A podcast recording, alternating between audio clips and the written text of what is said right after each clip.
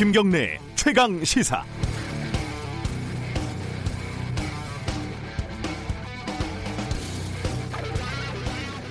스물 아마 한두 살 무렵이었던 것 같습니다. 크리스마스 오늘 같은 크리스마스 아침에 일어났는데 정말 할 일이 없었습니다. 같이 자취하던 친구하고 서로 멀뚱멀뚱 눈만 쳐다보고 있었죠.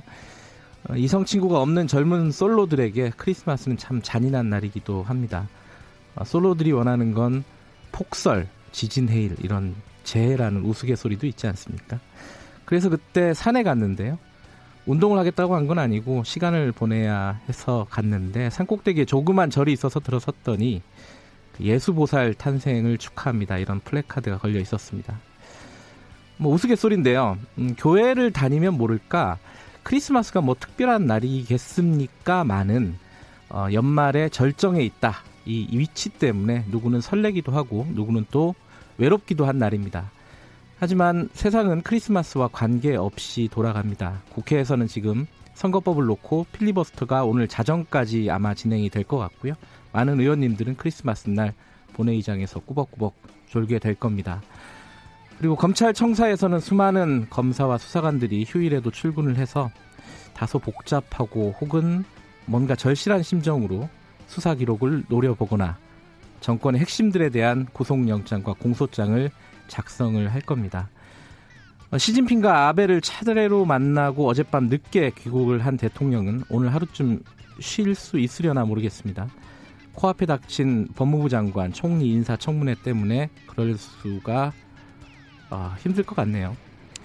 최근에 마트에서 우유를 훔치다 잡힌 21세기 한국의 장발장은 그 이후에 답지한 온정에 오랜만에 아니 난생 처음으로 따뜻한 크리스마스를 보낼지도 모르겠습니다. 어젯밤에 퇴근을 할 때 지하철 계단에서 반팔 티셔츠를 입고 벌벌 떨면서 구걸을 하던 거리는 오늘 새벽 어디에서 어떻게 지내고 있을까요? 아, 크리스마스라고 특별한 일을 기대하는 거는 21, 살 절에 가던 시절에 끝이 난 것 같습니다. 다만 하루 쉴 수 있으니까 예수님이 탄생한 일이 그렇게 즐겁고 고마울 수 없는 일입니다. 특별한 이벤트가 없다고 너무 실망 마시고요. 어, 성탄절 아침 저와 함께 하시면 좋겠습니다. 저도 스튜디오에서 혼자 외롭고 쓸쓸합니다. 12월 25일 성탄절 김경래 최강 시사 시작합니다.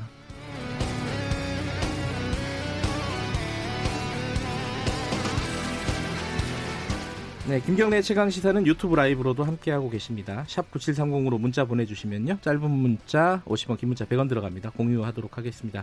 스마트폰 애플리케이션, 콩, 유튜브 이런 거 이용하시면은 무료로 참여하실 수 있습니다. 주요 뉴스 브리핑부터 시작하겠습니다. 고발 뉴스 민동기 기자 나와 있습니다. 안녕하세요. 안녕하십니까. 크리스마스 날 뭐 하십니까 오늘? 방송하고 있습니다. 우문 현답이군요. 오늘 미세먼지가 또 많다 그래서 네. 뭐 일부 사람들에게는 다행이다 싶을 것 같기도 합니다. 오늘도 그래도 뉴스들이 꽤 있어요. 아까 제가 말씀드렸듯이 국회는 계속 그 필리버스터가 돌아가고 있습니다. 자유한국당이 공직선거법 개정안이 국회 본회의를 통과를 하면 네. 비례대표 후보용 정당인 비례한국당을 창당하겠다. 이런 입장을 밝혔습니다. 네. 자유한국당 김재원 정책위 의장이 어제 국회에서 긴급 기자회견을 열었는데요. 네. 30%를 득표를 해도 60%를 얻는 법을 만들어서 정권을 차지하려고 하니까 어떻게 우리가 가만히 있겠느냐 이런 얘기를 했는데요. 위성 정당을 만들어서 당선자 수를 최대한 늘리겠다는 그런 얘기입니다. 네. 자유한국당의 이 같은 구상은 선거법 본회의 통과를 앞둔 상황에서 일종의 선전포고로도 해석이 되고 있고요. 더불어민주당 내에 선거법 처리에 회의적인 일부 의원들이 있는데 이 의원들을 좀 압박하려는 그런 의도도 있는 것으로 보입니다. 네. 하지만 제1야당이 선거제 도입 취지를 무력화하기 위해 꼼수를 강행한다 이런 비판도 강하게 제기가 되고 있습니다. 자유한국당은 무력화하려고 하는 거죠. 그렇습니다. 예. 어, 이게 비례 민주당 이런 것도 만들어지지 않을까라는 얘기도 나오고 있고요. 그렇습니다. 예. 이게 좀 2부에서 좀 자세히 좀 알아보겠습니다. 국회가 어떻게 돌아가고 있는지. 그리고 어제 좀 중요한 뉴스가 하나 있었는데 월성 1호기가 원, 영구 정지가 결정이 됐어요. 네. 그러니까 국내에서 이제 두 번째로 고리 1호기에 이어서 월성 1호기가 두 번째로 문을 닫는 노후 원전이 됐는데요. 네. 원자력 안전위원회가 어제 제 112차 회의를 열었습니다. 한국 수력 원자력이 올 2월 신청한 월성 1호기 운영 변경, 허, 변경 허가 안건을 출석위원 7명 가운데 5명의 찬성으로 의결을 했습니다. 월성 1호기는 2015년 이 원자력 안전위원회로부터 10년 계속 운전을 승인을 받아서요. 네. 2022년까지 가동될 예정이었습니다. 그런데 크고 작은 고장이라든가 설비 결함으로 가동률이 떨어졌습니다. 그러니까 한수원이 경제성이 낮다면서 네. 지난해 월성 1호기를 조기 폐쇄하기로 결정을 했는데요. 네. 한수원이 전담 조직을 꾸리고 해체 계획서를 작성을 하는 등 이 월성 1호기 해체 준비에 착수하기로 했습니다. 시민단체인 탈핵 시민 행동은 성명을 통해 환영의 입장을 밝혔습니다. 이게 좀 논란이 있는 부분이 있습니다. 지금 국회에서는 그 감사를 결의, 의결을 했지 않습니까? 그렇습니다. 그래서 어, 이 과소 평가를 하고 있다. 지금 한수원 쪽에서 네. 조기 폐쇄를 하려고. 네. 근데 그 부분은 아직 나오지 않았습니다. 감사원 결과는. 그렇습니다. 하지만 지금 위험하고 일단 위험하고 경제성이 떨어진다. 그래서 어, 중단을 하겠다 이런 입장이었고 그게 결정이 된 겁니다. 그래서 네. 이게 오늘 여러 여러 뉴스 신문에서 이거 좀 약간 논쟁적으로 많이 다뤘더라고요. 그렇습니다. 이 부분을. 어제 아베 총리하고 문재인 대통령이 만났습니다. 이 어떻게 됐나요? 양국 갈등 현안에 대한 서로의 입장을 확인을 하고 네. 대화를 통해 조속히 해결하기로 했는데요. 한일 갈등의 핵심인 강제징용 문제와 관련해서는 좀 평행선을 달렸습니다. 그러니까 문재인 대통령은 사법부 판단에 정부가 관여할 수 없다 이렇게 입장이었고 네. 아베 총리 주장은 65년 한일 청구권 협정으로 일단락이 됐기 때문에 아, 한국의 대법원 판결은 부당하다 이런 주장을 계속했습니다. 아, 두 정상은 일본의 수출 규제 해제 시점과 한일 지소미아 종료 유보 문제도 논의를 했습니다만 구체적인 합의를 이루지는 못했습니다. 이번 회담은 애초 예정된 30분을 넘겨서 45분 동안 진행이 됐습니다. 대화를 했다는 것 자체만으로도 의미가 있다 이렇게 평가를 하는 쪽이 있고 네. 평행선을 달렸다 여전히 그렇게 평가를 하는 쪽이 있습니다. 이 부분도 어, 브리핑 끝나면은 자세히 좀 짚어보는 시간 마련하겠습니다.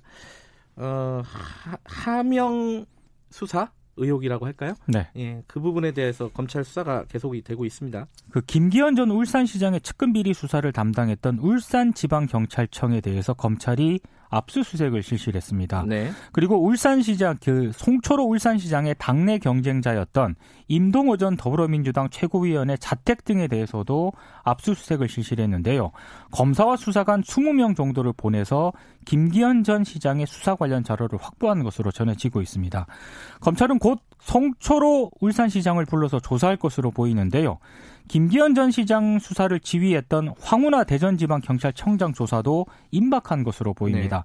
네. 황 청장은 경찰 치안감 전보 인사에서 경찰 인재 개발 원장으로 내정이 됐는데요. 아무래도 검찰 조사를 염두에 둔 인사다. 이런 평가가 나오고 있습니다. 네, 아, 다음 소식 전해 주시죠.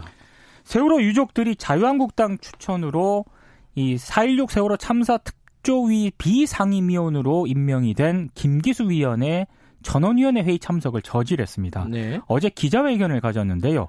아, 세월호 그 유족들은 김기수 위원은 세월호 참사 진실을 왜곡하고 가짜 뉴스를 유포한 책임자라면서 즉각 사퇴할 것을 요구를 했습니다.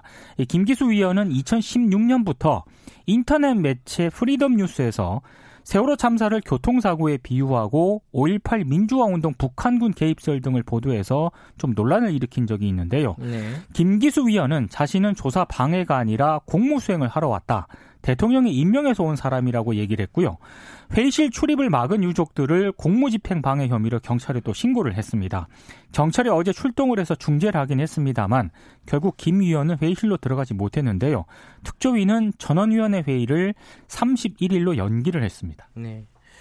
아, 자유한국당이 추천한 사, 사참위 위원을 가족들이 지금 반대하고 있는 이런 상황이군요. 그렇습니다.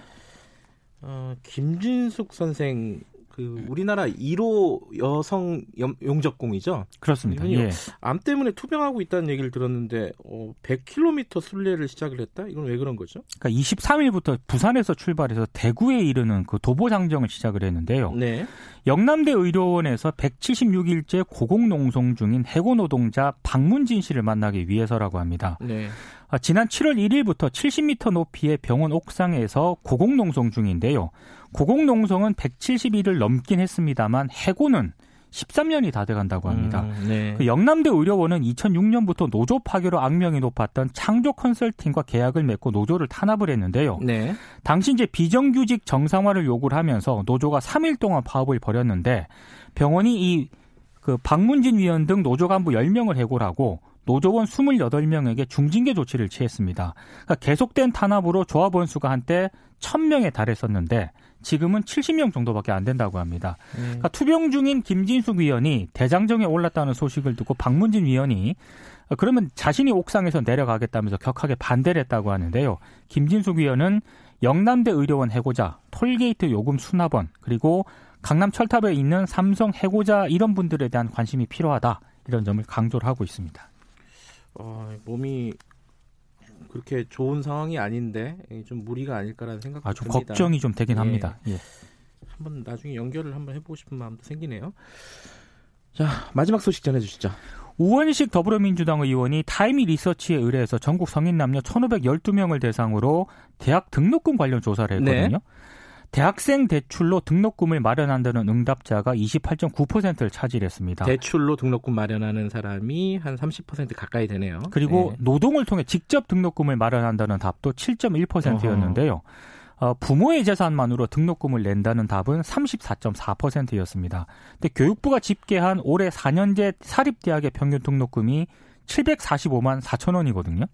이번 조사에서 어, 부담이 된다, 약간 부담 이렇게 응답한 사람이 90.1%였습니다. 그래서 학점 비례 등록 금제를 도입해 달라 이런 요구도 많이 음. 등장을 하고 있습니다.